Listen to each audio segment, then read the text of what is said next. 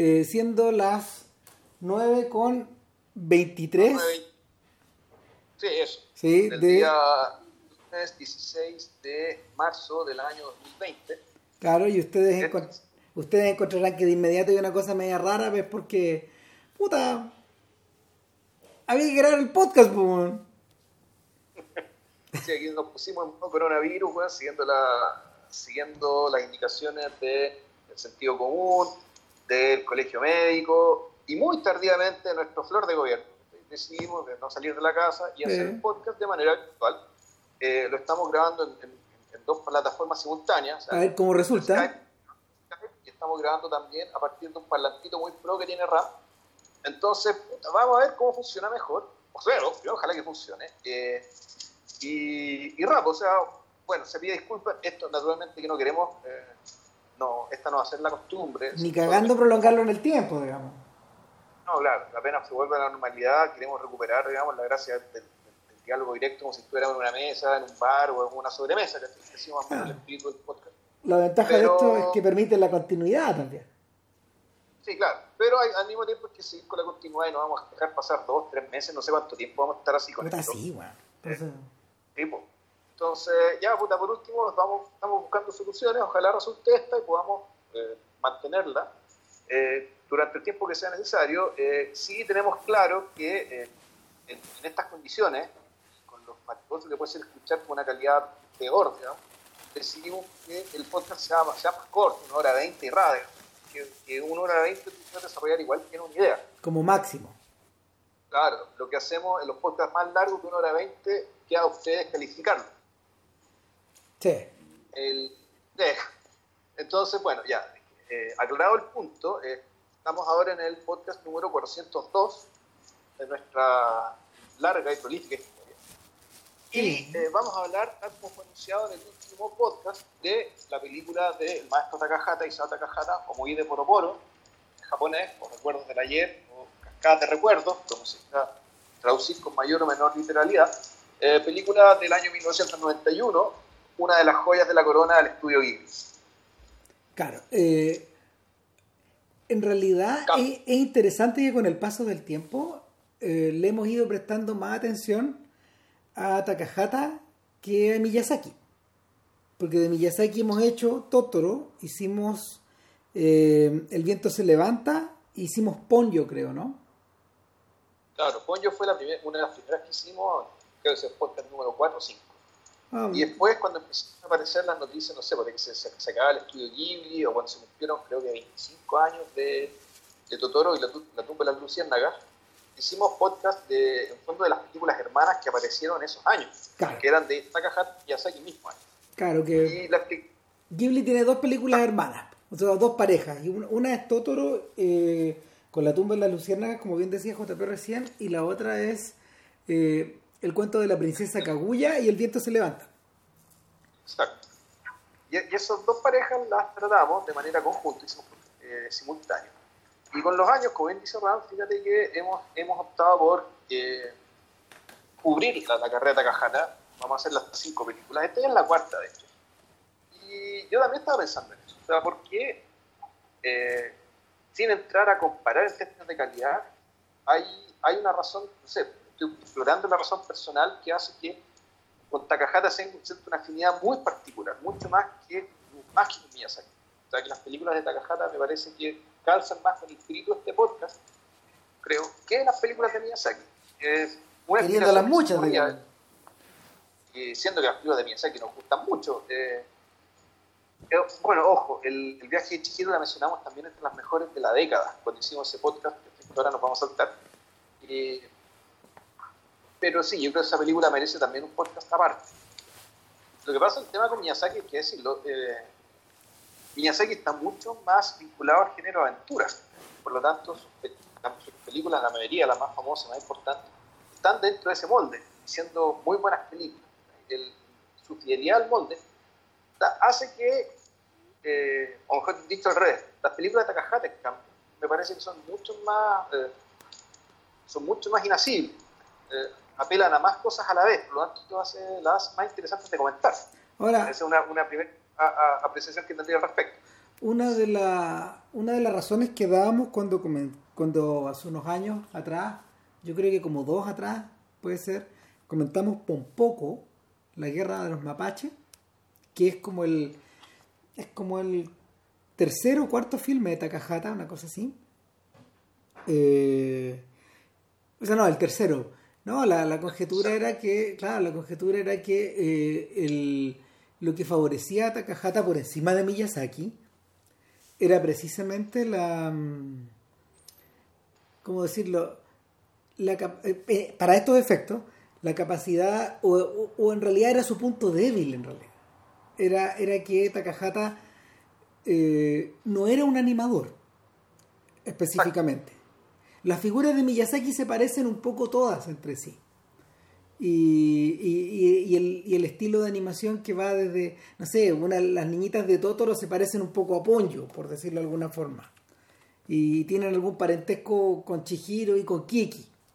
Eh, en cambio, cada uno de los cinco largometrajes de Isao Takahata eh, posee un estilo de animación distinto, una dinámica distinta, una preocupación distinta.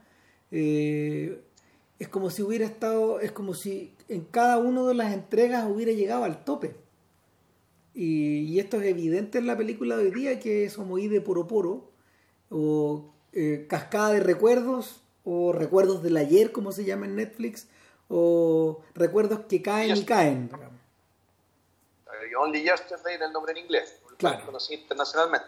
Claro, alguna vez también se la conoció como Memories, eh, pero, pero en fin, el, el, rollo es que eh, esta película es el filme que realiza justo después de la justo después de la tumba de la luciérnaga. Hay que decir una cosa así, y es que em, Miyazaki y Takahata eh, no eran para nada unos, em, unos principiantes cuando comienzan a hacer películas con estudio Ghibli, sino que ya habían marcado época eh, Miyazaki animando bajo la dirección de Takahata con tres series de televisión en los años 70. Una es Heidi, la otra es Marco y la otra es Ana de los Green Gables. Las tres están en YouTube completas, son películas de 52 episodios cada uno, diseñadas en el fondo para, para ser exhibidas durante un año corrido.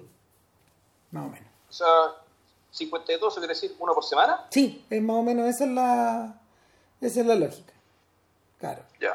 Y, y el también, también dijimos en esa ocasión que llamaba la atención que Miyazaki, tanto Miyazaki como Takahata, les interesaba la ambientación en Europa, en el centro de Europa, en el siglo XIX. Esas tres series tenían esta misma característica, pero al mismo tiempo tenían características abiertamente dramáticas. Eh, Ahora, en realidad es, es Canadá, ¿no? Eh, ¿Ana? Ana de la Green Gables. No, no, no es, eso no es Estados Unidos o Canadá.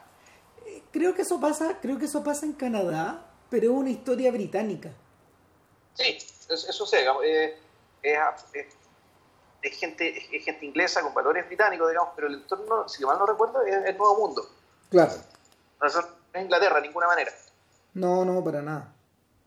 Y lo que, lo que distinguía a todas estas, a todas estas producciones, en cierta forma, era, el, era, era un ánimo occidentalizante en el mismo sentido que uno podría decir que existía ese ánimo en las películas de Kurosawa, por ejemplo. Y era una especie como de conexión hacia Occidente, una especie de cable, una especie de cable lanzado a través de los continentes y, y que... Sí, claro, pero, hay una diferencia. a, ¿Cómo se llama esto? A, a Kurosawa le interesaba, por decirlo así, la, dramaturgia y la escritura, es decir, le interesaba Shakespeare, le interesaba Dostoyevsky en cambio, aquí hay interés por las historias y también por la, por la ambientación. Es decir, por la, digamos, por la, exterioridad de, la cultura. Por la ropa, por las casas, y, también, y, por los paisajes entendidos también como paisaje, como paisaje no virgen.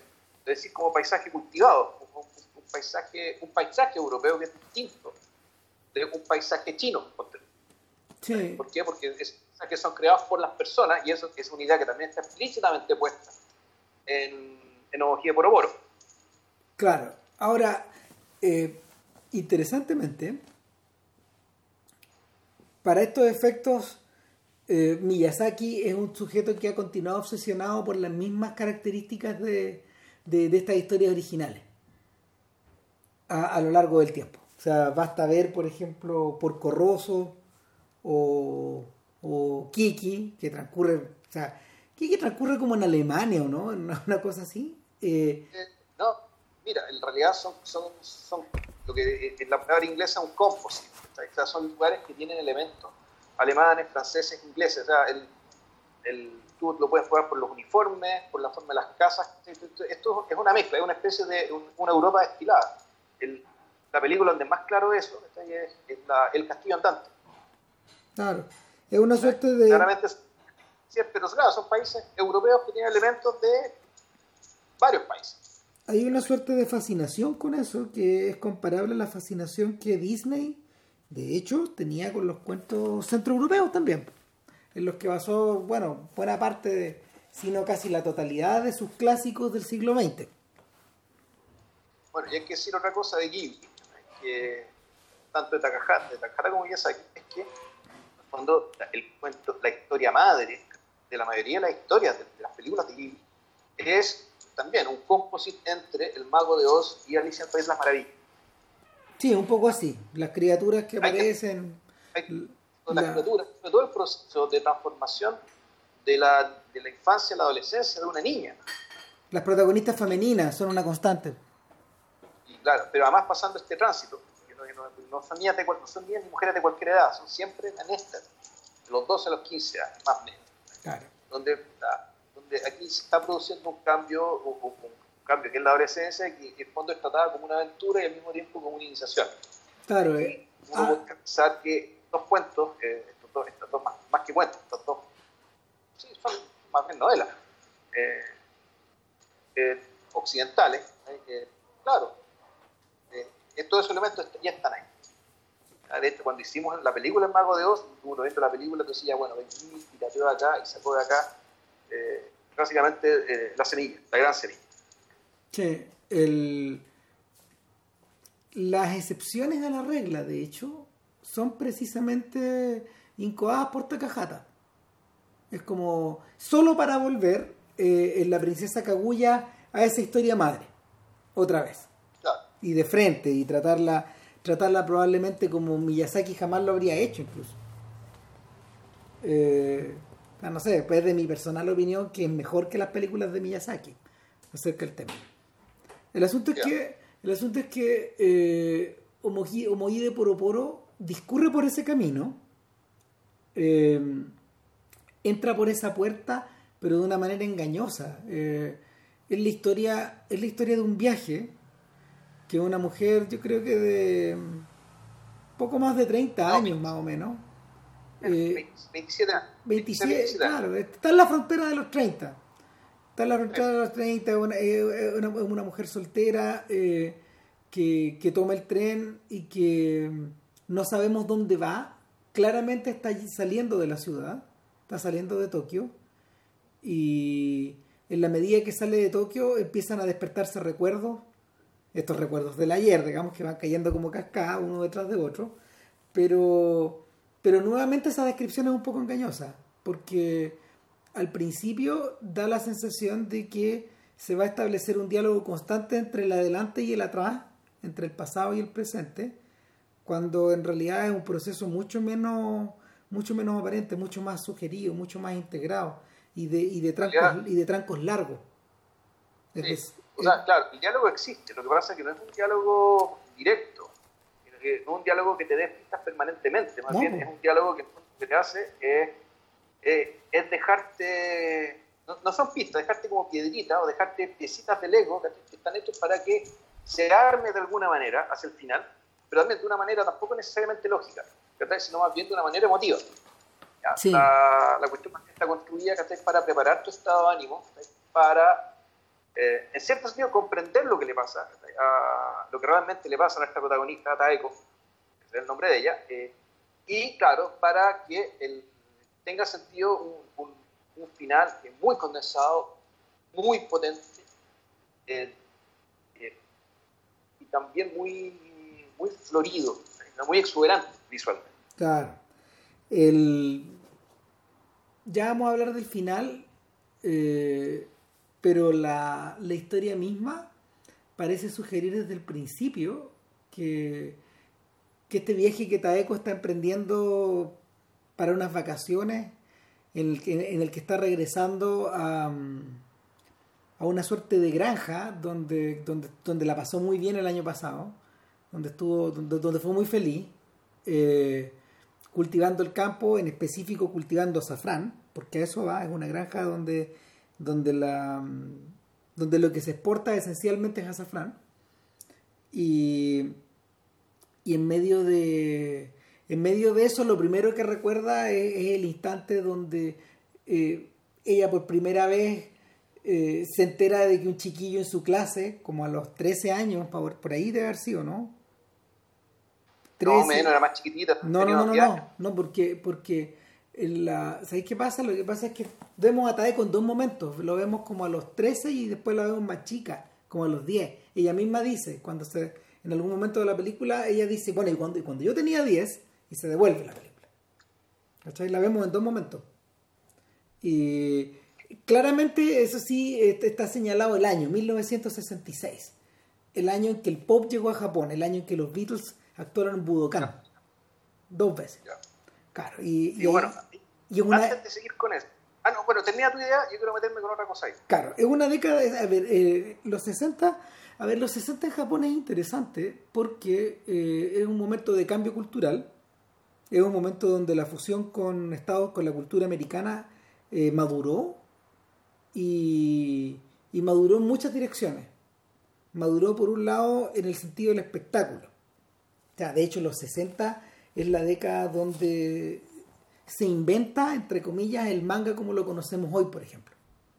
Eh, es la década donde Osamu Tezuka es Dios. Eh, es la década donde precisamente Miyazaki con Takahata eh, se conocen. Se conocen, se hacen amigos en el canal de televisión para el cual trabajaban como, como dibujantes. Y, conciben, y y sueñan, sueñan Nia Heidi y sueñan Marco, que es de la década siguiente. Eh, es el momento también donde, donde, la industria donde, la industria del entretenimiento y del espectáculo eh, experimenta en Japón una televisación total. Es el momento donde aparece Ultraman, Ultra Seven, todas estas weas. Y, y finalmente, eh, como, como, como se ve en la misma película, el momento donde se, se gatilla una, suerte, una idea de nostalgia que, que, está emparentada como a la cultura retro que es la que crecimos nosotros, por ejemplo. Y, y esa y esa, esa lógica baña la película de alguna manera. Y, y, claro, mira, ese punto que llegar. El, lo, que pasa es que es que yo la primera vez que la película no noté, ahora que la veo por segunda o tercera vez, tú te das cuenta que en realidad es una película que, que debe haber tenido un impacto en Japón muy semejante a lo que tuvo acá la serie de los 80. Un poco, claro. Hay, una, hay toda una, una vertiente de la película que no es, no es hegemónica ni es la más importante, ni mucho menos, pero que eh, sostiene al espectador sobre la base de la apelación a la nostalgia que dice al, rol al rol o al papel que ciertos estímulos culturales que tenían una presencia cotidiana en la música, en la tele que se, amalgamaban con los recuerdos significativos en la vida de Taeko y el hecho de ser recordado naturalmente que se amplificaba mutuamente la caja de resonancia entre lo que te pasaba en la vida y la relevancia cultural de aquel de, aquel dispositivo digamos, con el cual está conviviendo. Le hace la canción pop, le hace el programa en la tele o le hace alguna otra cosa más. hay una, y eso hace que la película sea, claro, esa, esa dimensión de la película sea particularmente japonesa. Claro. Y eso explica el hecho que estoy viendo aquí, el, el, tema de los estrenos. Esta película se estrenó 15 años después de en Corea, después de que Japón. O sea, esto se estrenó en Japón en 1991, después pasaron 15 años para que saliera fuera del país. Probablemente porque la película era percibida como una película para japoneses. Y claro, visto ahora, viendo la película en su completud y con la distancia, te das cuenta que no.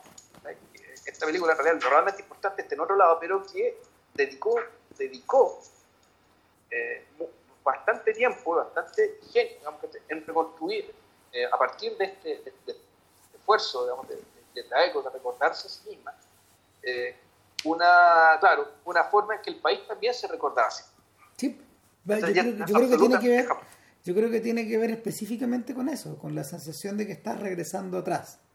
La retromanía, como la conocemos hoy día, que tiene que tiene tantos recovecos, que está tan desarrollada, que de alguna manera se ha convertido en una industria en sí misma y en una forma de arte en sí misma al final.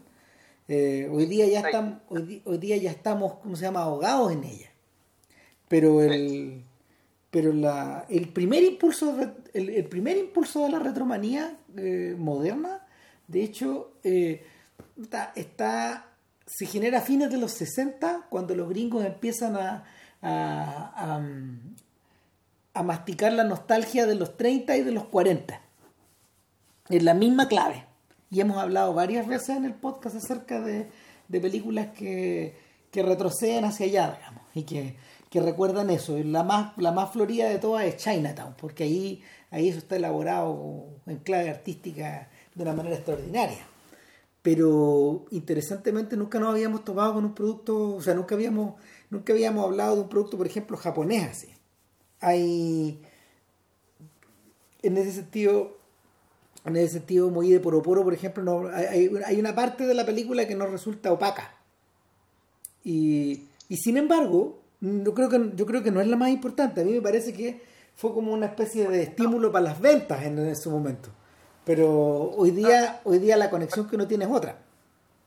Claro que en Japón fue muy eh, resultó muy bien esta película fue muy exitosa eh, fue tan exitosa que una estación de trenes que aparece en la película, que a veces está, está derruida en la época de su estreno, la reconstruyeron por el éxito de la película. Wow. Hay que decir también, esto es, esto algo que no, no habíamos mencionado, esta película no es bien original, está basado en un, manga. se llama Los recuerdos no se olvidan. aquí están los autores, que no los conozco, Taru Okamoto, Yuko, el otro muñeco, eh, y Yuko Tone eh, eh, esto no es una historia, como decía, esto no es una historia original, esto es una historia, eh, esto es un manga para, digámoslo, para adultos en el sentido no porno. No, claro, lo que pasa es que el, es, un producto que resultaba, por ejemplo, en los 90 difícil de vender para el exterior. Yo me acuerdo de haberlo, de haberlo conocido a, a finales del 90 porque en medio de toda esta, en medio de toda esta segunda locura por, por los productos, por los productos japoneses, hoy día llevamos como en la cuarta oleada, eh, acá, acá, acá en Chile, la película llegó en VHS. Y, y lo, lo, realmente impactante era que el tono era tan distinto a, a los filmes que eran populares de la época partiendo por Akira, por Perfect Blue, por Ghost in the Shell, eh, que, era como un shock. Ahora, la película te lo avisa desde el principio, desde que aparecen, desde que, desde que aparecen los títulos, eh, eh, los títulos blancos, las letras blancas, sobreimpresas en un fondo que es un fondo de tela cruda. Ese fondo de tela cruda, y aquí empiezan las citas, ese fondo de tela cruda correspondía de hecho a, a los fondos que ocupaba Yasujiro Ozu, por ejemplo, en sus películas, en todas sus películas para Choshiku, el estudio. Cuando, cuando aparecen eso, cuando aparecen la, esas letras y ese fondo, ese fondo, ese fondo de color, no sé, café, café claro, como de, tela cruda, eh, el, de inmediato, de inmediato el espectador de los 40, los 50 y los 60 de esta clase de películas eh, sabía que estaba delante de un drama de adultos con, tintes familiares y eh, centrado, centrado en la vida en la vida interior de su protagonista. Y, además era una era como un producto que transmitía ciertos valores. Ese es como el paquete, ese es el paquete Shoshiko. Y, y bueno, Osu, Osu fue capaz como de revivirlo una y otra vez y efectivamente todas sus películas, igual que las de Woody Allen, pues empezaban con los mismos títulos y cuando, cuando se pasó al color, claro, tenía ahí el mismo paño, pero de colores, en color. Y, el mismo paño que aparece acá antes, poco antes de que veamos a, a Taeko meterse al tren, digamos, y empezar a recordar. Ahora, lo interesante es que eh, en esta narrativa doble empiezan a pasar dos cosas. Uno, bueno, Taeko llega a esta granja de azafrán y... Eh, Antes, ¿no te gustaría hacerte un... referirte a los estilos visuales diferenciados de ambas, de ambas historias? Ah, sí, sí, tal, pero, pero, pero, eh, ¿cómo se llama? Contémoslas muy en breve y de ahí vamos al estilo visual. O sea, por ejemplo, el, en, en este, este, este, viaje de vacaciones, que son como 10 o 12 días, eh, ella va a una granja, pero es recibida por un chiquillo como local que mm, el, a mí me hizo acordar, a mí me hizo acordar al vecino de Totoro. ¿Cachai? A este cabro chico que lo obligan a bajar, no sé, todos los muebles de, la, de las chiquillas que están llegando, de las vecinas nuevas, y el, niño como que pone puras caras raras, digamos. Esta es como la versión más adulta. Es un, chico de unos 24, 25 años, una cosa así, y que es un granjero, eh, es un granjero orgánico. Y, y, buena parte de la historia, a continuación, la que transcurre como en el presente, tiene que ver con eh, la amistad y los lazos que se van generando entre Taeko y él, eh, ambientado en los distintos escenarios donde, donde, no sé, donde discurre la vida de él, o donde él trabaja, o donde, donde, donde ellos salen a divertirse en el fondo. Eso es una cosa. Y, eso, y eso está narrado, eso está narrado de una manera muy naturalista. Eh, más naturalista de lo que ninguno de estos de estos dos más naturalistas de lo que Miyazaki y lo que Takahata jamás habían hecho desde la tumba de las luciérnagas por un lado y desde el viento se levanta por el otro extremo.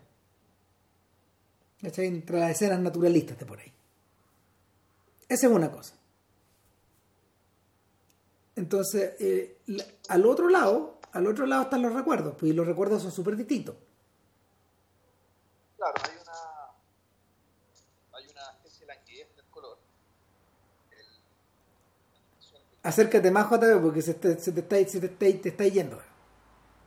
Ya, ¿aló? Sí, ahí sí. Sí, no, lo que pasa eh, se, se, me ha caído el, el, el, auricular derecho donde está el micrófono. No, entonces es una, eh, hay una languidez del color. Los colores parecen pasados por agua, son mucho, más, mucho, mucho menos vivos, más claros que en, la, en el otro. Son como acuarelas, claro. Y además y, además en algunos, algunos de esos recuerdos tienen el fondo difuminado en el extremo, hacia blanco, que es el estilo que después adoptó para las llamadas, de hecho. O sea, mi vecino lo llamaba, está filmada con ese, con ese mismo patrón, un patrón, digamos, de los colores y, las imágenes están en un centro, que es como si todo fuera, todas fueran apariciones que surgen en medio de una nada blanca. Esta nada blanca aparecen las cosas, aparecen los recuerdos. en ese sentido son son, son más precarios, son, son más, son más, más precarios, más efímeros. Son como estos recuerdos que de repente aparecen y se dan para no ser recordados de nuevo, es decir, que te hace impresión. Porque están los recuerdos que uno más o menos recuerda y son recurrentes y están ahí, y hay otros que son como unos flash, de repente y, y, desaparecen y puede ser que lo, ya no lo recuerdas nunca más. El, ya dijimos que aquí se produce, se produce un diálogo no directo, se produce un diálogo, se produce una, una, una a través de, de puentes más bien ocultos para armar un final. Y, pero lo, interesante respecto de la relación de Taeko con este muchacho que se llama Toshi, si mal no recuerdo. Toshio. Toshio, exacto.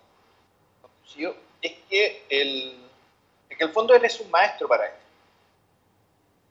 Ahora, ella no lo percibe así, él tampoco lo percibe así, pero en la, película permanentemente estamos viendo que Yoshio tiene, tiene las cosas mucho más claras respecto respecto al lugar en el mundo, respecto del rol que cumple en el mundo.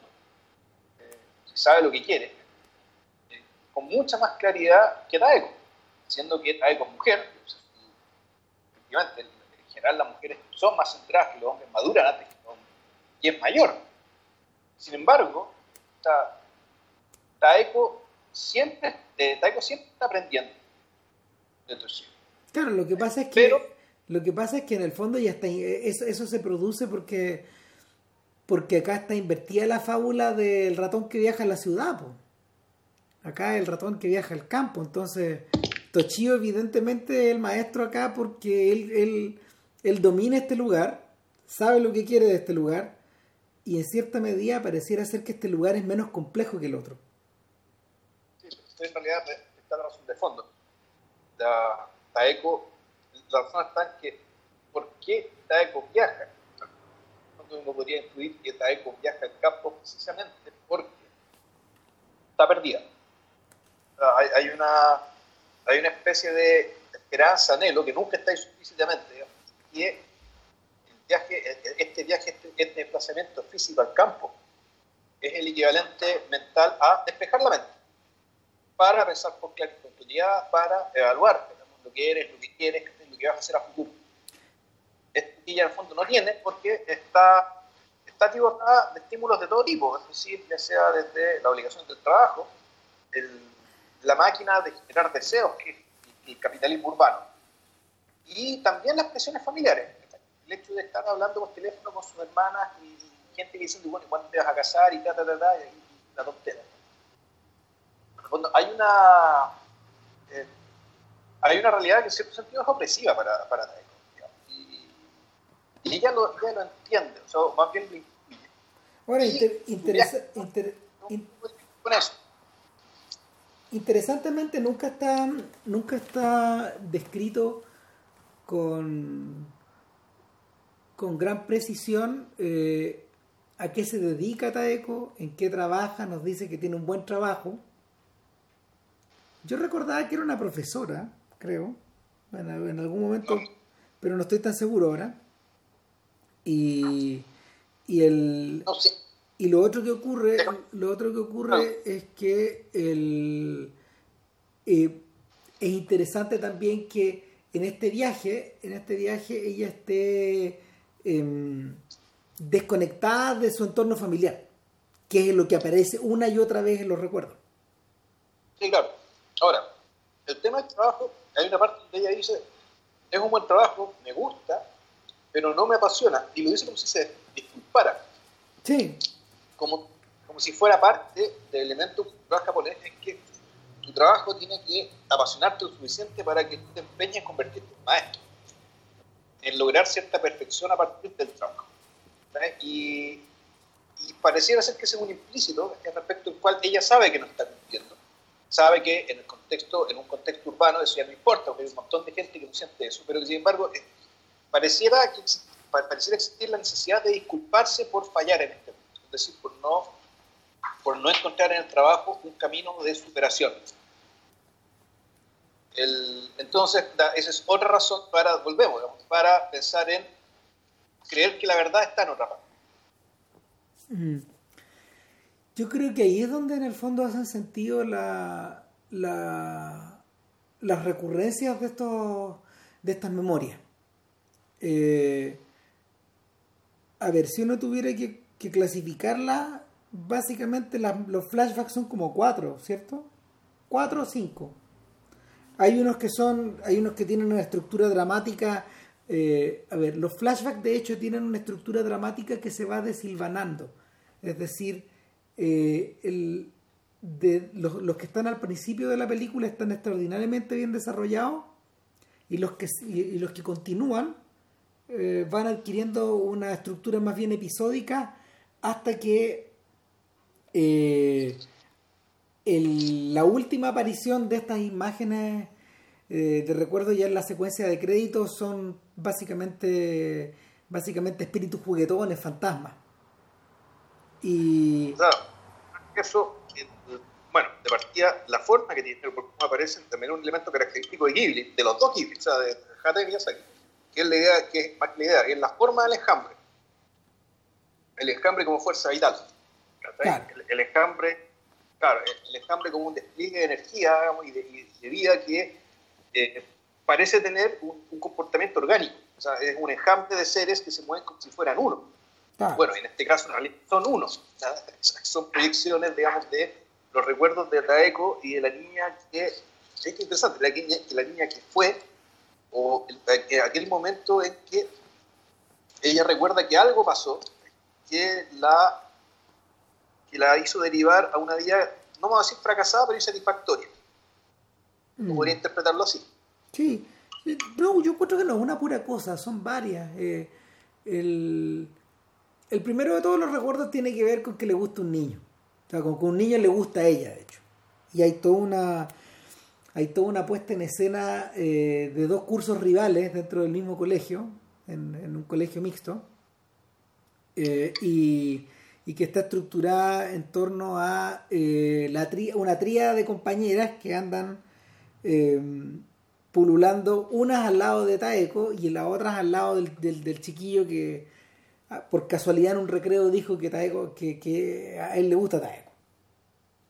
Y, y en, esa ida y en esas vueltas de estas celestinas como que se va un poco la se, se va un poco la historia para centrarse finalmente en un partido de béisbol. Los japoneses son muy buenos para el béisbol tienen una gran cantidad de estrellas, digamos, asociadas a esto y, es una de las importaciones gringas más felices que, que, o, que ellos, más han disfrutado en estos últimos 70 años. Y el rollo es que en esta pasada estos sujetos, eh, eh, los, cursos, los cursos básicamente se enfrentan y Y evidentemente el curso del chiquillo, porque el chiquillo es un muy buen pitcher, eh, le gana a los otros. Y Taeko se, la Taeko se va avergonzada y hay un, y hay un instante donde ellos se encuentran en una esquina. Y que es muy bello, porque y, que es uno, es uno, de los primeros, o sea, probablemente es el primer instante de donde, la, donde el carácter de la película se hace evidente. Es que ellos se encuentran en una esquina, él está con la pelota en la mano y y de alguna forma eh, él, él, sin decir nada y ella sin decir nada se entienden. Y hablan, hablan este idioma hablan, hablan una suerte de idioma eh, común al que no van a asociar las palabras.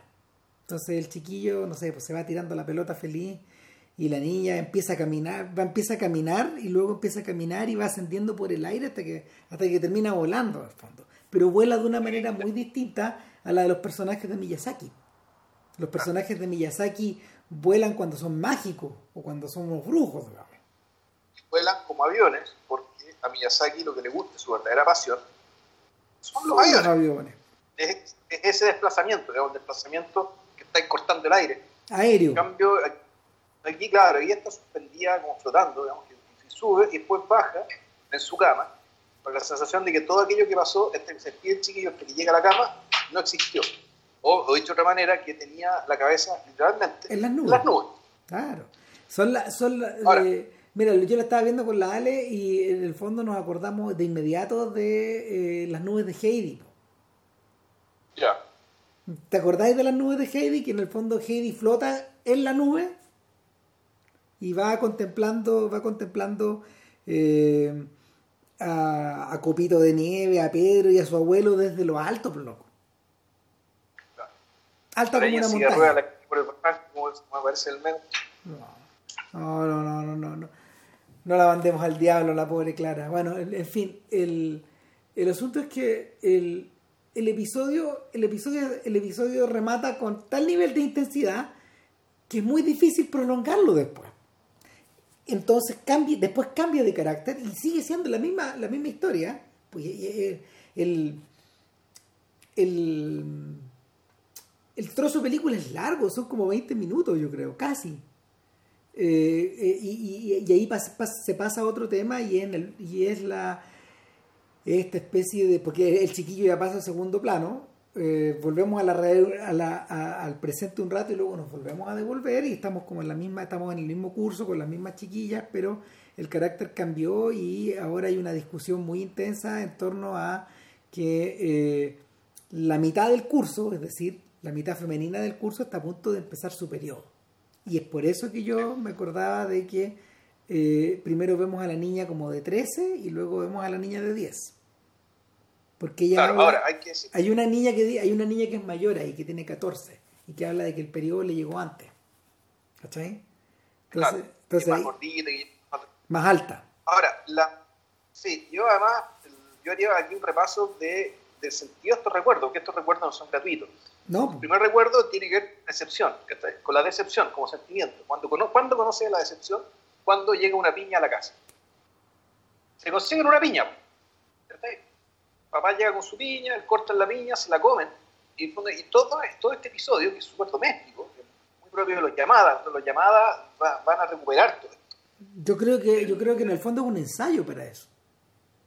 Es- sí, es probable. Pero el sentido de todo eso era conocer que todos abren la piña, eh, aprenden cómo cortarla, qué sé yo, la cortan en trocitos con grandes expectativas acerca de este nuevo, de este sabor de otro mundo que va a llegar. De este sabor que, claro, que, que- que le va a mostrar una dimensión de la existencia que ellos no conocían y que sin embargo, claro, se lo comen y no es muy buena la piña. Cagazo. Y sin embargo, claro, ah, tampoco es tan mala, pero Taeko, en el fondo, eh, siendo una niñita pequeña, la menor de sus hermanas, que ahí te explican que tiene una hermana que es muy inteligente y que es lesbiana, no te lo dicen así, pero lo deduce de inmediato, y la otra hermana que es muy intuitiva, muy artística, que después estudió arte, qué sé yo, y está la niñita chica Taeko, que aparentemente no tiene ninguna gracia, No, y con años con años de diferencia. Es muy, años de diferencia. es muy pequeña Eh, claro, al lado de las otras y tiene tiene tiene una madre tiene una madre y un padre eh, que de inmediato se los nota muy tradicionales. El papá muy el papá de hecho no les habla en la mesa. Porque, bueno, Sí, no, el, el caso de la mamá eh, es una, la mamá es un personaje que uno nota siempre cansado. No está cansada, es, es un personaje que un poco está consumido, que le queda mucha, energía. Está una abuelita que en el fondo funciona como una especie de oráculo, que cada cierto tiempo habla, dice algo significativo y no dice mucho más. Y está el papá, que es una figura en realidad bien distante. Sí, bueno, Bastante- distante, distante como son los padres eh, de Bueno, esa- pa- en, la- en esa cultura. en esa cultura y en esa época. O sea, porque los padres aquí en Chile y cualquier, parte del mundo en general era, eran distantes en esos años. Entonces, Taeko, el- por la diferencia de edad, por la distancia de sus padres, por la presencia, por la presencia también ocasional de la abuelita, este afectivo, es un personaje que está, se está bien sola. Está un poco abandonada su mundo de fantasía también. Pues, sí. De hecho, eh, eh, es, el único personaje que vemos viendo tele, por ejemplo. Y lo vemos viendo estos, estos, estos programas de marionetas o infantiles, o, o soñando con verse en la portada de una revista, o mm, entretenida mm, con las canciones de moda y las referencias, las referencias evidentemente a los Beatles y a todos esos grupos, a todos esos grupos de chascones que, que, apare- que aparecieron en Japón prefigurando el, el K-pop y, y, y el J-pop, evidentemente. Eh, el, nace ahí, pues, eh, ella es hija de esa cultura. Una cultura que de mayor no, a ella, ella no le presta mucha atención a eso. No, no, yo me quiero quedar en el fondo del sentido de cada uno de los recuerdos, de los episodios. Porque Sí. uno conoció la decepción. En otro es cuando efectivamente la, la historia contada por Ram, cuando conoce a, a Hirota, el niño del béisbol, donde claro, ella prefigura lo que es el enamoramiento, prefigura lo que es el hecho de ser eh, lo importante, lo, sabe o entiende cómo debería ser el, el- el- otro te ame y el saber que, eh, o sea, que tú ames a otro y saber que eres correspondido, aunque sea que estás en esta, mini escena, digamos, que pero eso es algo que te fija la expectativa para el resto de la vida, es algo que aparentemente nunca volvió, nunca volvió a, a encontrar, por eso es que el personaje sigue soltero. Está la historia de eh, la historia de la cartera, que tiene que ver con el deseo por un objeto. ¿Vale? Eh, No, pero espérate, entre medio de esas dos, entre medio de esas dos está la historia del periodo. no, no, ese está más cerca al final, Ramón. No, no, no, no, no, la acabo de terminar. Puta, ¿Ya? No, no, está, está, está muy pegado a Irota. Está muy pegado a. Irota, claro, y ahí, Ya.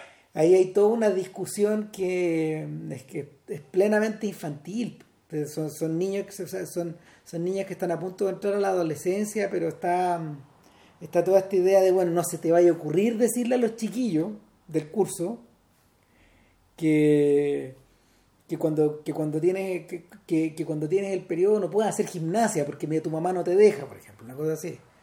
Y finalmente, claro, hay un día en, hay un día en que Taeko está resfriada de verdad y lo único que quiere es hacer gimnasia para que los otros no supongan que está en el periodo. Entonces hay, hay, un, hay un juego como de espejos, de, de, de perdón, hay un juego como de manera de presentarse ante el otro.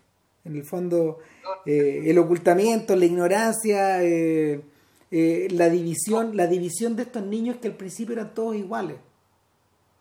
Pero, claro, pero ahí lo clave, creo yo, es la, cuál es el sentimiento social. El sentimiento social que está acá es el que está y al cual hay que combatirlo, pero hay que combatirlo porque está, que es la vergüenza. Y en el fondo esto de que la, ser mujer y convertirte en mujer está inextricablemente ligado a algo que avergüenza.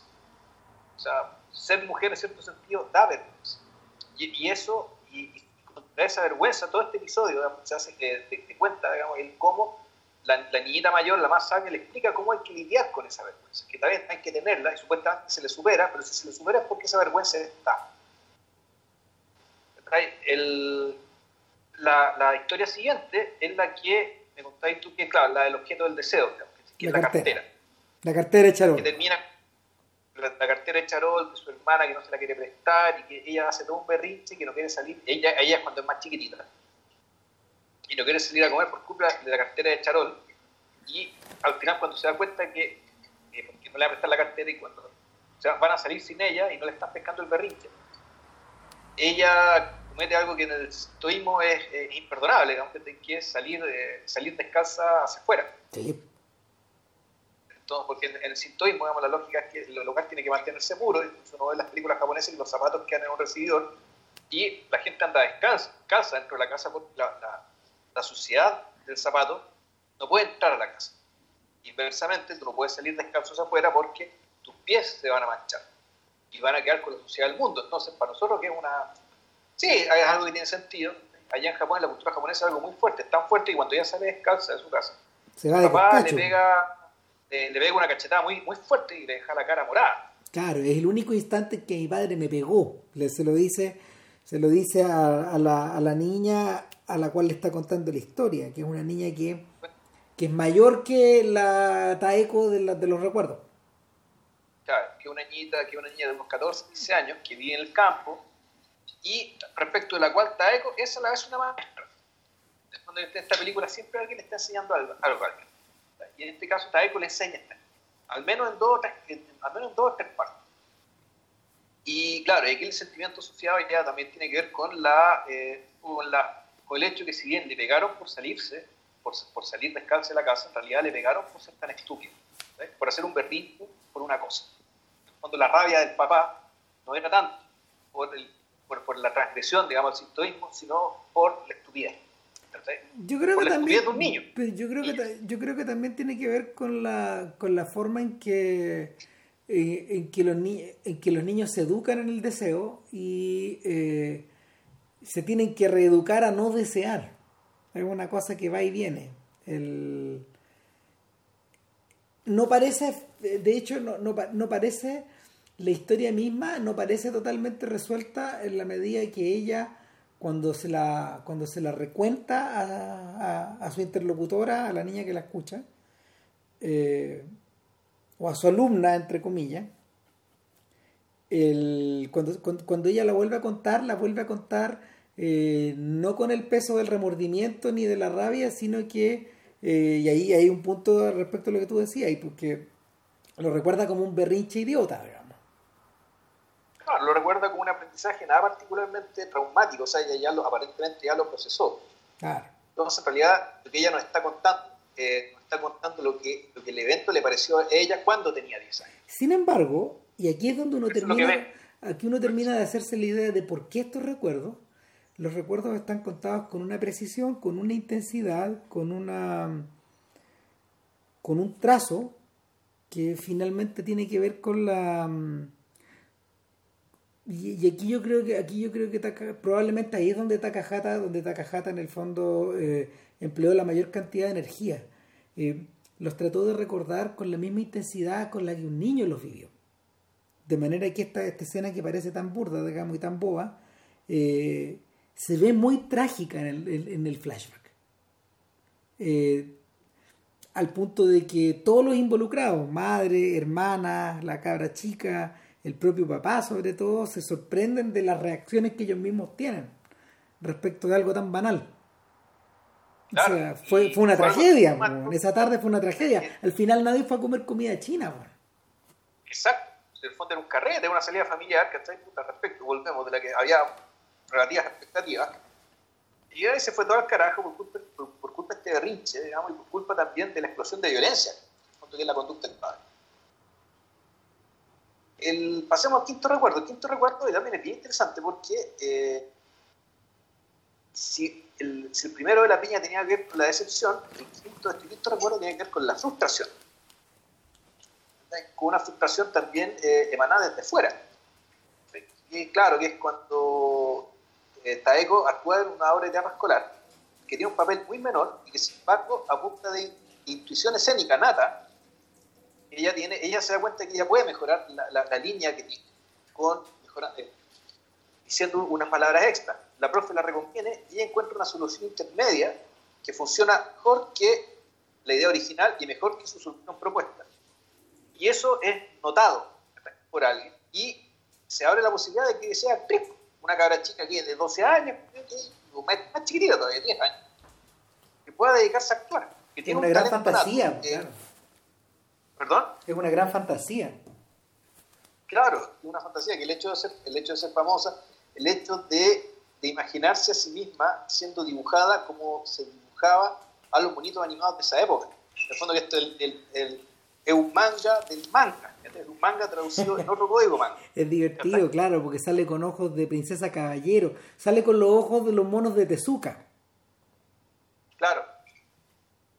Claro, entonces, el, sin embargo, esa esperanza que, eh, que ella también, o, esa posibilidad que ella le abre muchas esperanzas de un futuro esplendor, es truncada básicamente porque el papá no quiere, porque no confía ni cree en el, no respeta el mayor un padre tan tradicional que cree que efectivamente todos los actores son eh, son delincuentes y las mujeres, las mujeres actoras las actrices están un poquito más arriba de la escala social que las prostitutas. Claro, tal cual. es, el padre, no lo dice así, pero esa, pero esa es la forma de pensar. Claro, mira, mira, eh, eh, el padre lo único que hace es leerse el diario. La niña lo único que hace es ver, lo, único que hace es escuchar la radio y ver tele. Entonces, evidentemente hay una hay una, hay una gran, gran línea divisoria. Eh, una cosa que es interesante es que la Taeko de la historia, aunque no lo refleje. Ay, porque, ah, mira, aunque no lo refleje la película de Takahata, la Taeko de esta historia pertenece a una generación, a la generación de jóvenes que vivió probablemente una de las mayores crisis de una de las mayores crisis eh, generacionales en la historia del Japón contemporáneo, que es la del 68 al 70. Ahí cambió la literatura. De hecho, de, no mediar eh, esa crisis no existiría la novela de, de La tumba de las luciérnagas, por ejemplo, porque ese es un escritor insigne de esa etapa. Eh, no existiría el cine de Nagisa Oshima, no existiría La mujer de las dunas, ponte tú, no existiría... Mm, eh, no existiría tampoco eh, este director de La Anguila, ¿cómo se llama? Eh, ¿Te acordáis? ¿No? El director de La Anguila. claro, Choei Imamura, por ejemplo. Claro, te habrían tenido una carrera muy distinta. De hecho, el tremendo quiebre que se produce ahí es algo que es algo que afectó profundamente a una generación de una niña como de 16, que es la edad que Taeko tiene ahí, que tendría, que tendría en el 68, entre los 16 y los 18. Eh, muchos de esos cabros chicos salieron a protestar a las calles, de hecho.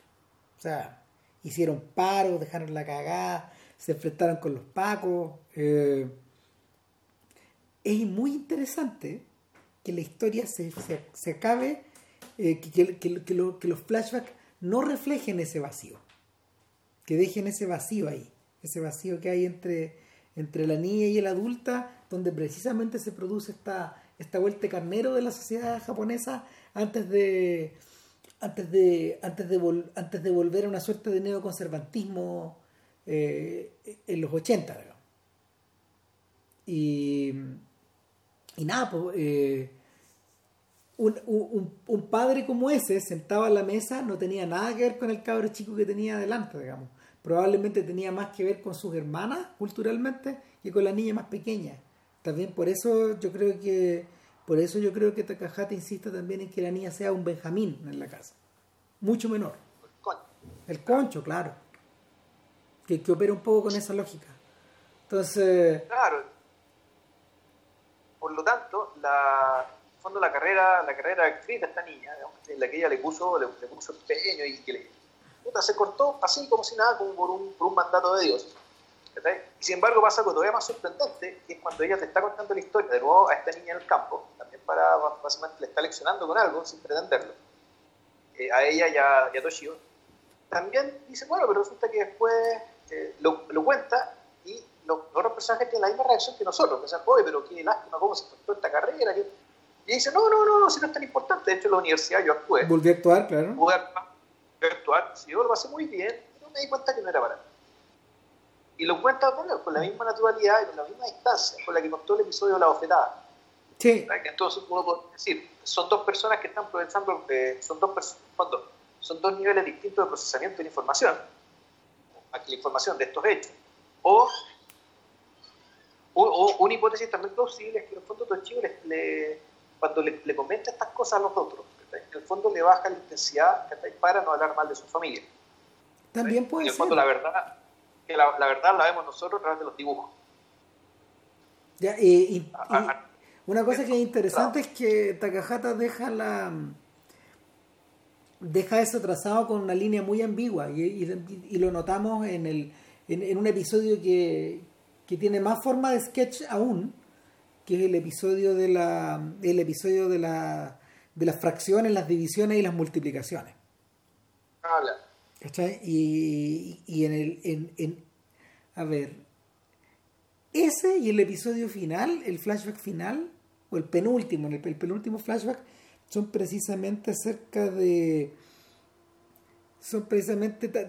tienen lidian con la frustración, lidian con los límites y, lidian con la sensación, y lidian con la sensación de, de, de, de, de percibirse como un ser aparte en esa casa, en ese curso, con esos niños? A ver, yo haría la distinción. El episodio de las matemáticas es básicamente es para mostrar de dónde viene la sensación, la, la sensación de Naeko. Todos estos episodios la definen ¿no? a partir de cosas niñas, pero que son, son, son ciertas unidades cotidianas las que definen a las personas en sus ambiciones y su autopercepción. En el caso de las matemáticas, Taeko ahí aprendió que no era excepcionalmente brillante. No.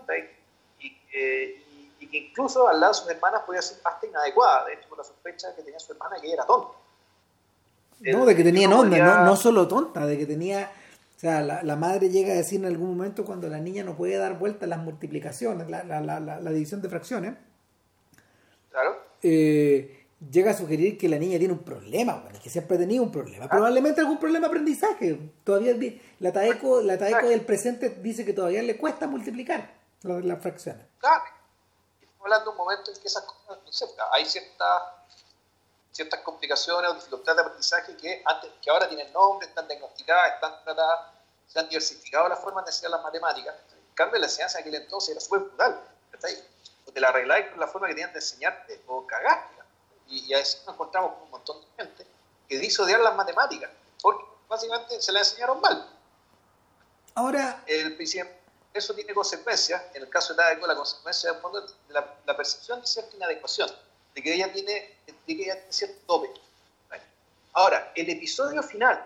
Espera un poquito, antes de pasar para allá. Eh, lo que pasa es que en, algún instante, en algún instante de este flashback, perdón, de, en algún instante de esta historia, cuando ella va contando y estamos en el presente, ella dice, bueno, además pasa que, eh, cuando está en la mitad de la historia, eh, pasa que algunas chicas a las que no le costaba esto han tenido una vida, digamos, normal y exitosa.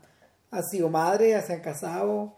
Y, tú decís, pero no estamos mezclando peras con manzanas, dice uno, como, como audiencia. Claro, ¿qué le pasa a Taeko? ¿Qué tiene en la cabeza entonces? ¿Qué, qué es lo que no está funcionando ahí? Y, y yo creo que ese es el preludio del siguiente episodio. que es cuando ya que, se gatilla que se gatilla con una pequeña crisis el día anterior a aquella parte en el tren de vuelta a, Tokio. Claro, ahora, pero yo antes de, yo, antes de meterme en esa historia hablaría respecto de la progresión, digamos que este que pasa en la vida presente. En la vida presente lo que tenemos cada vez, cada vez más es que Taeko se empieza a se empieza realmente a sentir cómoda en este lugar. Cuando los episodios de conversaciones con Toshio que aprende, o, los periodos de conversación con esta otra niña, donde ella enseña, van acompañados por una, una, progresiva asimilación, en la que ella, en el fondo, hace, hace evidente algo que ella intuía desde el principio, que es que la vida de campo es para ella. Y, que, y, no solo, eh, y, no solo en plano y aquí la, la, música, la banda sonora de la película, yo creo que una, por lo demás, una de las mejores bandas sonoras de la historia del cine. así de tirado. O sea, el uso de la música que tiene, la elección de la música que tiene, el uso que se le da, te habla de, el, de, la, de la progresiva, la volvemos, identificación, adecuación de este personaje cuyo recuerdo te va mostrando por qué este personaje en cierto sentido se siente inadecuado en la ciudad. No patológicamente inadecuado, pero sí inadecuado y sin embargo en, la, en, el, entorno rural siente que está en su casa e incluso en un, en un, plano, en un plano que es mayor respecto de la mera comodidad. por algo es que cuando, cuando llega, cuando lo primero que hace, llega al campo, empiezan a recoger, la, empiezan a recoger la, el azafrán, le tira una canción búlgara, que, que es una canción que en el fondo habla de lo mismo que está pasando en la, en, en la escena. O sea, niñas que recogen flores o recogen frutos en el, campo. Ahora, ojo. sin embargo, es una canción búlgara, y cantada como cantan las voces búlgaras, esta cuestión es una dimensión religiosa, digamos, que se puede cantar en una catedral. O sea, y además. Pero es húngara, no es búlgara. No, no, esa canción es búlgara. Ah, esa es búlgara y la anterior es húngara. no, no, la canción que van escuchando en el auto. Es húngara. Esa es húngara, esa, banda se llama el Ensamble Musical y canta, y la, la, solista, la, voz femenina se llama Marta, Marta Sebastián. Pero cuando se baja del auto, tocan dos canciones búlgaras seguidas, una un rato muy cortito, una canción más o menos alegre, y cuando empieza a recoger el azafrán, empiezan a cantar esta canción que en el fondo, que, volvemos, es una canción de, de la, que habla de la vida natural, de las campesinas en Bulgaria, pero que eh, tiene, claro, peso ya casi de de culto, como si estuviera una catedral, al punto que la escena termina con los campesinos agradeciendo al sol. Yo creo que vale la pena detenerse un poco acá, porque eh, cabría, cabría, cabría hacer la pregunta de si acaso esta no, esta, esta no es una versión idealizada de esa vida campesina. ¿Por qué lo pregunto? Porque eh, la tradición iconográfica europea, eh, y ahí estoy pensando en Milet, en las recolectoras de Milet, eh, es una versión cult, culterana de, de, esta suerte como de motivo que existe como en el arte europeo de, las, de los recolectores, de las personas que trabajan en el campo, de los temporeros, etcétera Que es una vida durísima. Pero que en Millet, en Millet aparece recreado con tintes clásicos y hasta neoclásicos. Y, y además con cierta sacralidad en sus posturas. Exacto. y, que, y que, y, de algo particular.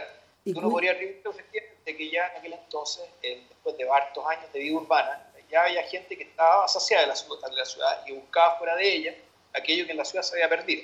Exacto, hay una suerte como de, hay una suerte de fabricación de esta nostalgia, del, del cual de alguna manera la película ve. Ahora, en paralelo, eh, bueno, eh, hay que señalar también que eh, de eso da cuenta, da cuenta muy bien Añé Bardá en los recolectores y la recolectora, y ahí referimos al podcast de Bardá y, sus películas hechas en el siglo XXI, eh, porque, porque Bardá de alguna forma quita, descorre el velo, descorre el velo de ese culteranismo. Y, y, lo, y lo aborda, lo aborda de frente desde una perspectiva urbana, reconstituida, como si ella misma fuera una recolectora donde agarrara este cuadro y lo convirtiera en otra cosa. De hecho, ya en la película a ella no le gusta tanto el de Millet, sino que le gusta otro. Le gusta otro que, que, que un cuadro aún más impostado y que se lo sacan se lo sacan desde una bodega el día que empieza una tormenta, ¿te acordáis? Claro, sí. Claro.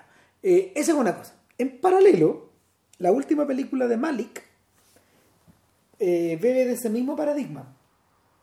Eh, en A Hidden Life, en una vida oculta, cuando, cuando, cuando Malik se ve en el, en el predicamento de contar la historia de Frank Jagerstedt, eh, lo que él hace es eh, lo que él hace es recurrir a todos esos motivos lo filma y lo filma interesantemente no lo filma con el, no lo filma con el Chivo Lubeski que ha sido su fotógrafo en los últimos en los últimos no sé 10 15 años sino que lo filma con un alemán con un alemán que era el, que era el operador de, de, de Lubeski y y lo, lo, filma con la misma sacralidad, con la misma sensación de, de, algo sacro, de estar pisando una tierra que es santa.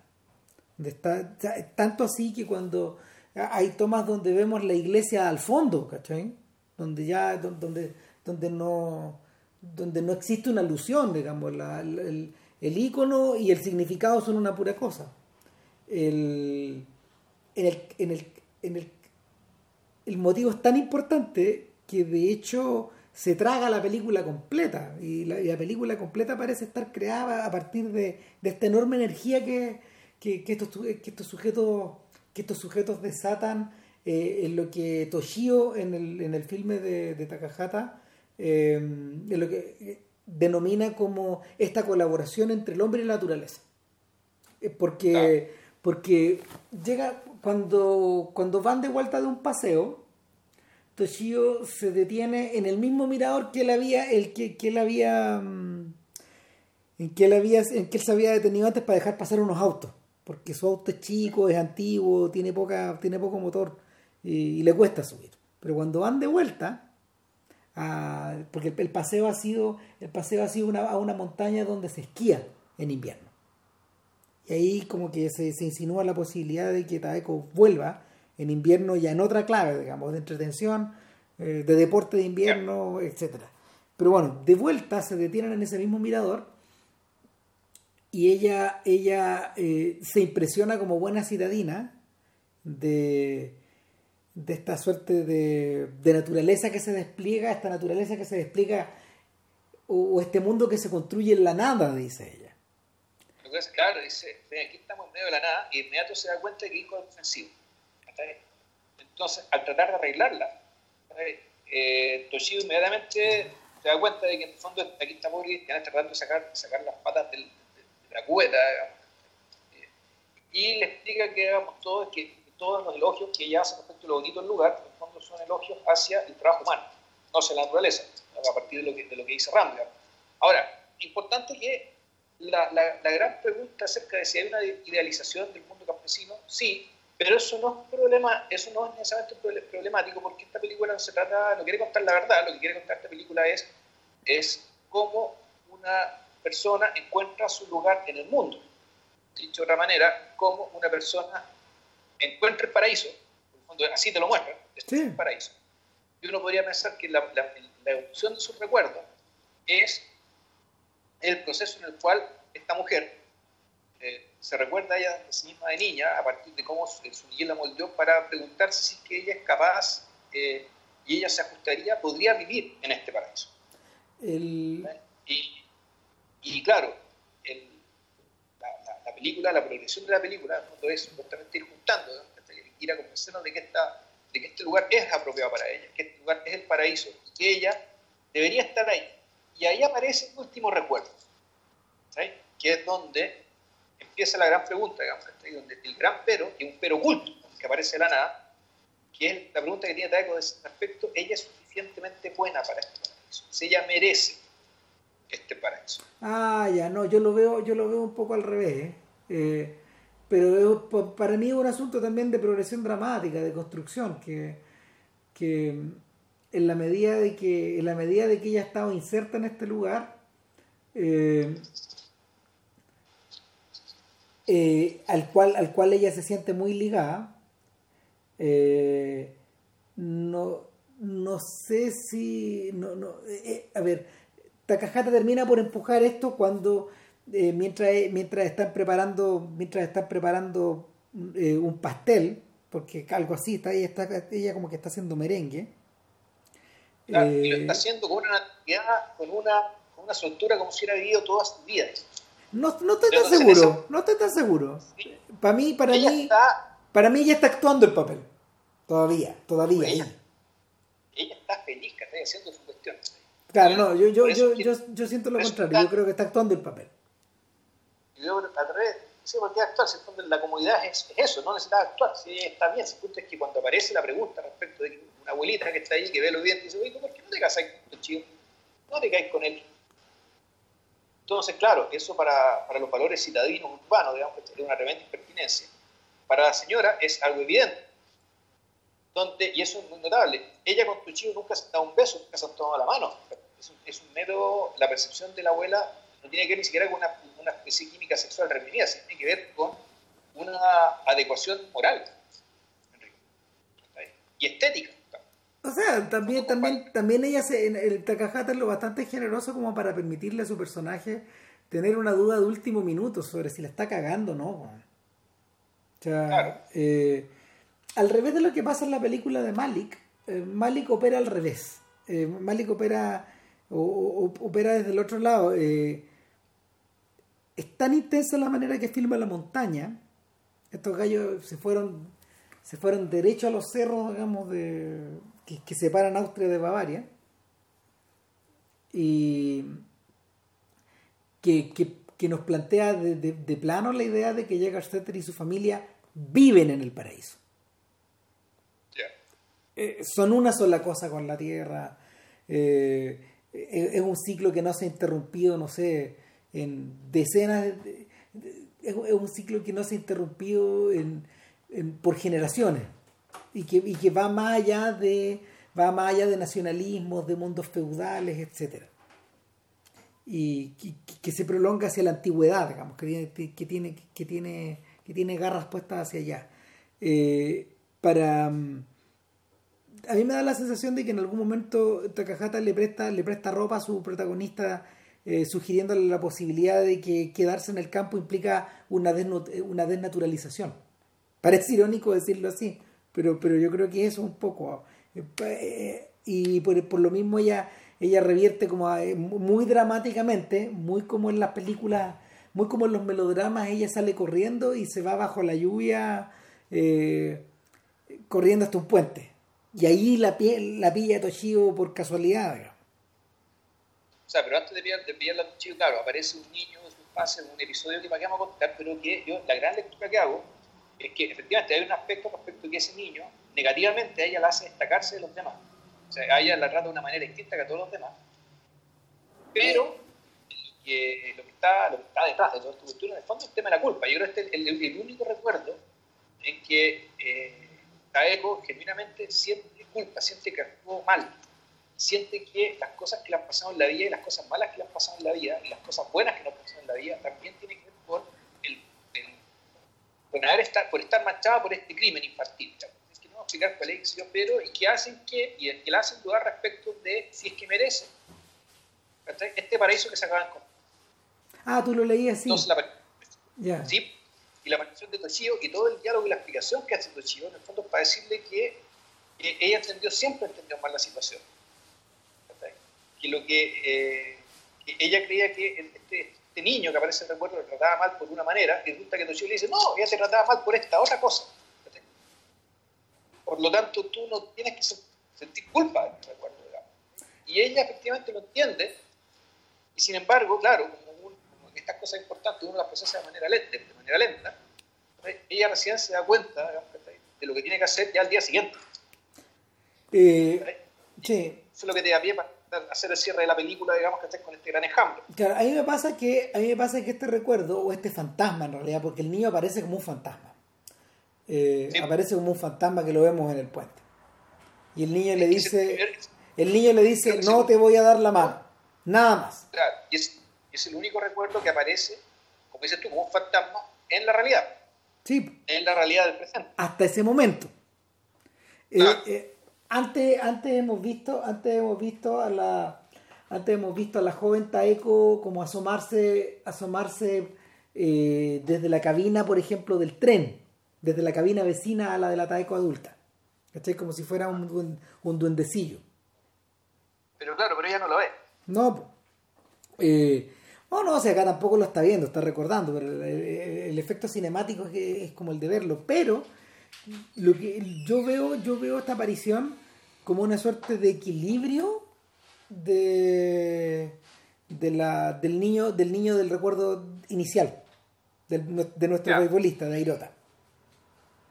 El recuerdo, o sea, de hecho, eh, mientras Airota está presentado como chiquillo eh, alegre, eh, con buena pinta, héroe deportivo, este otro, este otro está presentado como un gañán, sucio, pantalones cortos rotos, escupiendo al suelo. es su, es su antónimo. El poema de, ¿cómo se llama? pero su, sucio, flaco, sucio, mal vestido. Sí, eh, es el antónimo de este otro. Ahora, ah. ¿qué pasa? A mí me da, tengo la impresión además de que eh, estos chiquillos son proyecciones de la, de la propia Taeko. De cómo se ve ella también, desde fuera. ¿Cachai? O sea, eh, en realidad, los, los, los, activos, los compañeros de curso, en realidad nunca son ellos. Ellos son lo que ellos, lo, lo que ellos te a ti.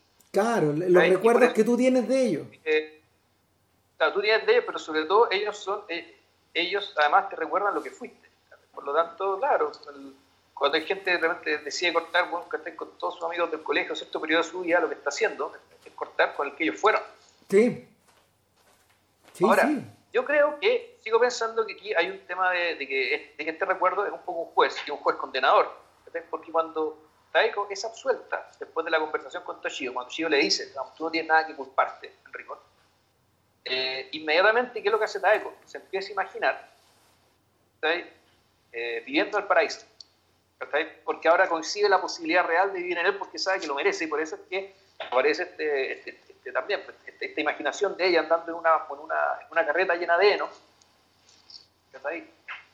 con una. y, te, y te chantan un estornelo, creo que de Calabria, ¿no? Eh, que, es puro sol, que es la luz. Eh, el, a ver, la, el personaje en ese momento.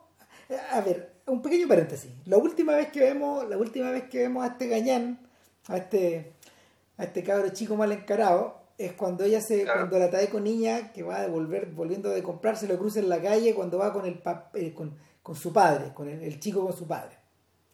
Y, asumiendo un, un que se fue del colegio, eso ya, pasó después, cuando no eran compañeros. Claro, claro, si el cabro chico lo sacaron después de seis meses en el colegio, probablemente porque, o, porque, o, por mala conducta, o por problemas, o por problemas, no sé, extraescolares, no se entra en ese detalle, pero el cabro chico vuelve a asumir la misma, la misma actitud, vuelve a escupir al suelo, vuelve a comportarse, vuelve a comportarse como un rudo y, pero lo, realmente interesante es que eh, cuando ella lo ve pasar y lo ve irse, ella, la, la, la, Taeko pequeña, empieza a actuar ese rol del niño. Y se empieza a mover igual, y empieza a hacer como que escupe, y empieza a repetir las mismas palabras de, de este cabro chico como si fueran un mantra. Y claro, pues ahí, ahí tú estás viendo la, ahí tú, ahí tú estás viendo la, la identificación.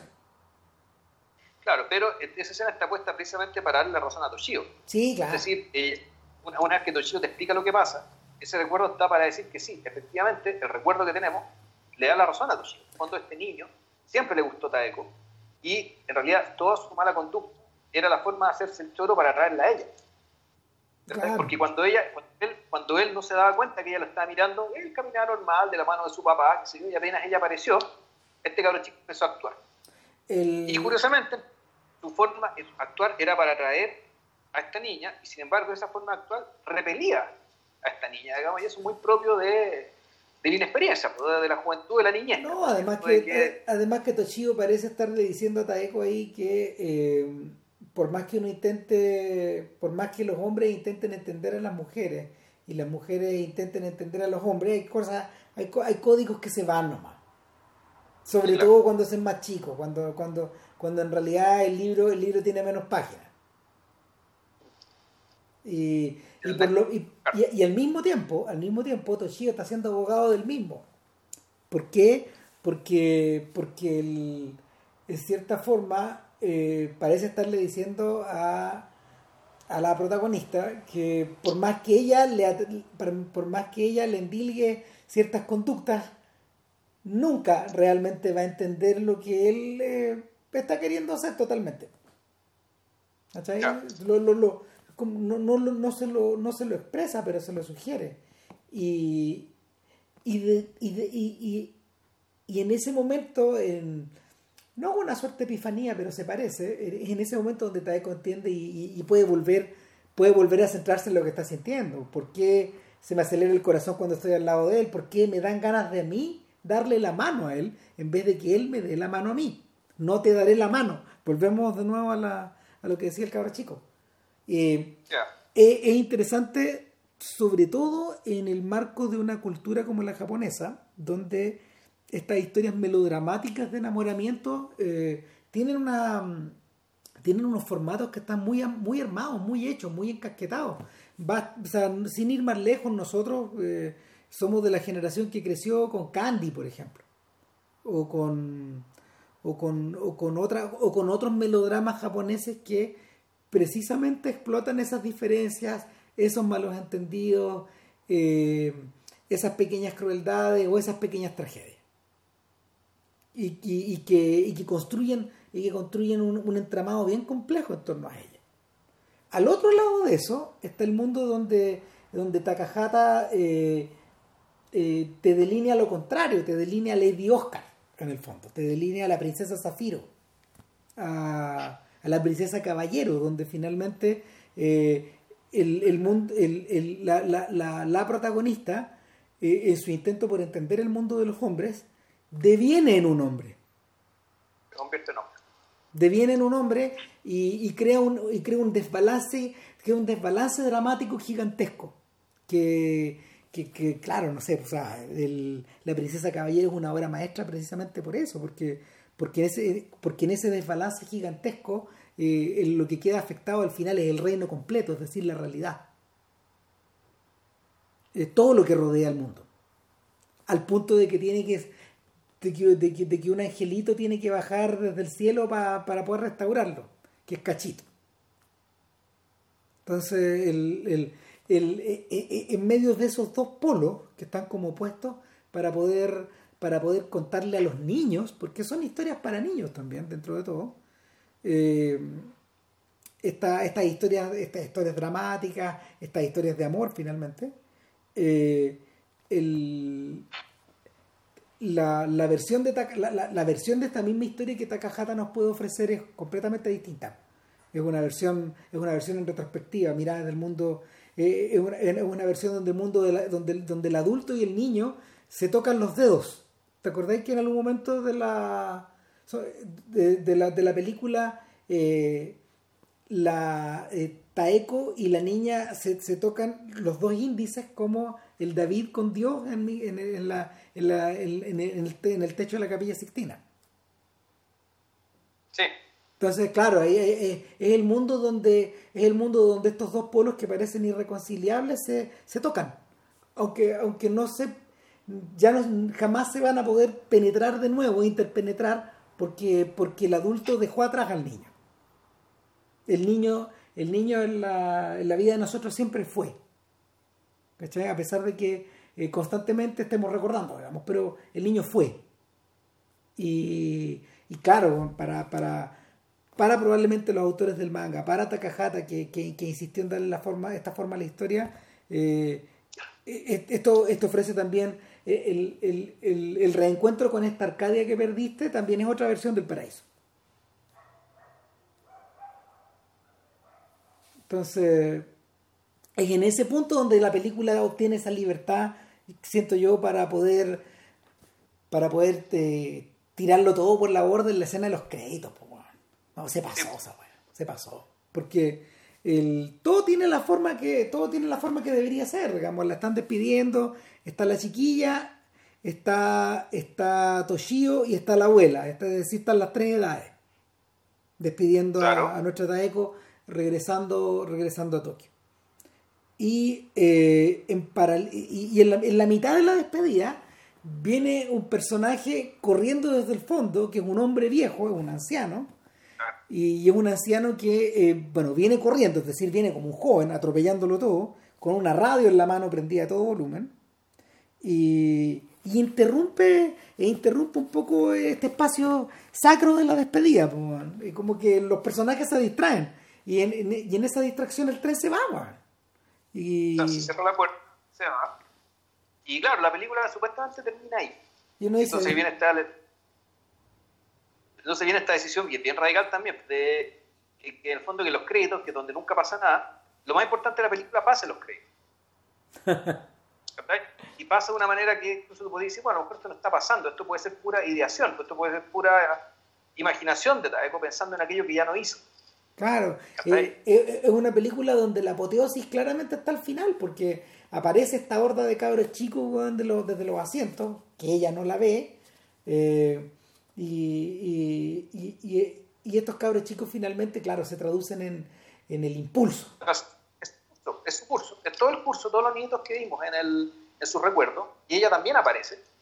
Entonces empiezan, son, caras conocidas todas. Y claro, o sea, eh, conforman un enjambre que se mueve como si fuera un poco el deseo de ella, la convicción de ella, las dudas de ella. Y, y, por lo tanto es como una, es una marea que envuelve eh, los, los, movimientos de ella. Entonces ella cuando en algún momento decide bajarse, la música simplemente creciendo, se baja del tren, la estación siguiente para tomar el tren que va de vuelta, a devolverse. Y a la larga te cuentan toda la historia y todo el epílogo, creo que en realidad debería ser lo más importante. Pero si están los créditos es porque lo más importante en realidad no es esto, esto es un corolario de todo el proceso que vimos anteriormente, digamos, de la decisión, perdón, de, del proceso de autoconocimiento, proceso de, eh, de, auto, de autoperdón, que eh, que, le, que, le, permitió básicamente eh, saber quién era realmente ella y qué era lo que quería. Entonces, algo que aparentemente tan banal como saber lo que eres, saber lo que eres y lo que quieres para poder vivir tu vida, digamos. Esto eh, es tratado acá como una gran historia iniciática, que está ahí un poco y casi una epopeya. Sí, que termina, que, claro, y que termina con, con movimientos propios de una fuerza, de una fuerza natural, que vendría a ser este cambio el, enjambre, de hecho, continúa hasta que hasta que eh, ella toma el bus y a la mitad de camino de la granja se reencuentra con Toshio que viene en el auto, obviamente. Eh, después, de, después de que ella lo llamó y, los chiquillos lo siguen como si estuvieran siguiendo a los novios. Eh, le construyen, les, le construyen un pequeño arco en el fondo que, que, que, es como el, como el techo de la casa que ellos van a ocupar después y, finalmente, cuando ella se sube al auto, eh, la dejan ir. Y acá viene el tremendo gesto final, que la cámara, la cámara va recorriendo, la cámara, o sea, sí, la cámara, la cámara se mueve por los, pues la cámara se mueve por los rostros y por los cuerpos de todos estos niñitos que nos están diciendo Dios de alguna forma. Y acaba en un, en un, en, eh, acaba con una no con un primer plano sino que con un plano medio americano donde donde la, donde la Taeko niña, la de 13 años, de hecho, eh, eh, mira con un rostro muy adulto y serio a estos personajes que se van. Y luego la, el fondo vira negro y solo queda Taeko mientras los créditos, congelada mientras los créditos corren.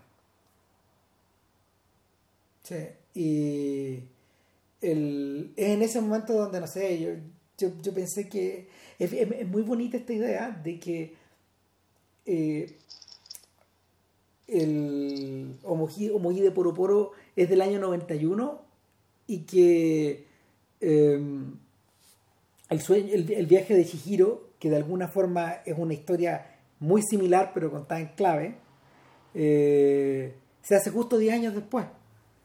Y, y, es el momento donde Chihiro y, Taeko se dan un poco la mano, encuentro yo. Porque si, tú te acuerdas ahí, al final de Chihiro, eh, lo que tenemos es una niña que está preparada para crecer, para dejar de ser niña. Entonces. Sí, no, sí, acá estamos. Y, para dejar de ser niña, para dejar atrás todas estas aventuras que vimos, todas estas cabezas de pescado que pasaron en la película, digamos. Toda esta, toda esta historia enrevesada. Eso, bueno. Claro. Ahora, Chihiro en realidad también tiene que ver con la figura de los padres. Eh, sí. ¿Y por qué en realidad se trata de encontrar a los padres, o los padres que en algún perdiste? El, pero bueno, esa es otra historia, ese otro podcast. Sí. Eh, Después. eso. Eh, siendo, mira, una hora con 29 y 50 segundos. Estamos, estamos más o menos dentro de la No, marcha. Sí, pero estuvo bien. Ahora, si estuvo realmente bien, eso lo van a decir ustedes, bueno, no sé si se escucha como el hoyo, bueno, pero, pero yo, yo, lo, yo lo escucho bien, bueno. Así que, eh, en todo caso, tenemos dos, vamos a tener dos soportes de esto, o sea, dos, dos registros, vamos a ver cuál funciona si mejor. uno se escucha como el hoyo, se sube el otro. Claro. Eso, así que Así que nada, eso. La semana No tenemos idea. próxima semana, puta, no sé, alguna weá se verá. Estamos, de- de- po- de- o sea, lo que sí podemos decir es que desde ya creo que estamos trabajando en Paddy Chayefsky, pero tenemos que definir si, Ah, si sí. las historias de este guionista vamos a agarrar una o varias o, o cómo, no sé. Pero eso es Exacto. materia de otra historia, de otro podcast, así que eh, ha sido un placer, señor Vilche, aunque sea en formato distante. Igualmente, señor Ramírez, ojalá haya sido un placer y una, un mal tiro para nuestros auditores. que está ahí. Como sea, hay que, hay que conformarse con esto por, Por ahora, weón, dos es, lo que, es lo que hay. Es lo que hay. Es más entretenido, es- mira, Juan, es más entretenido que jugar a la pelota en un estadio vacío. No, bueno, tampoco es ya se suspendió el campeonato. Sí. Puta, se fue todo al carajo. Ya, ya, show. Ya, que también. Chao, chao.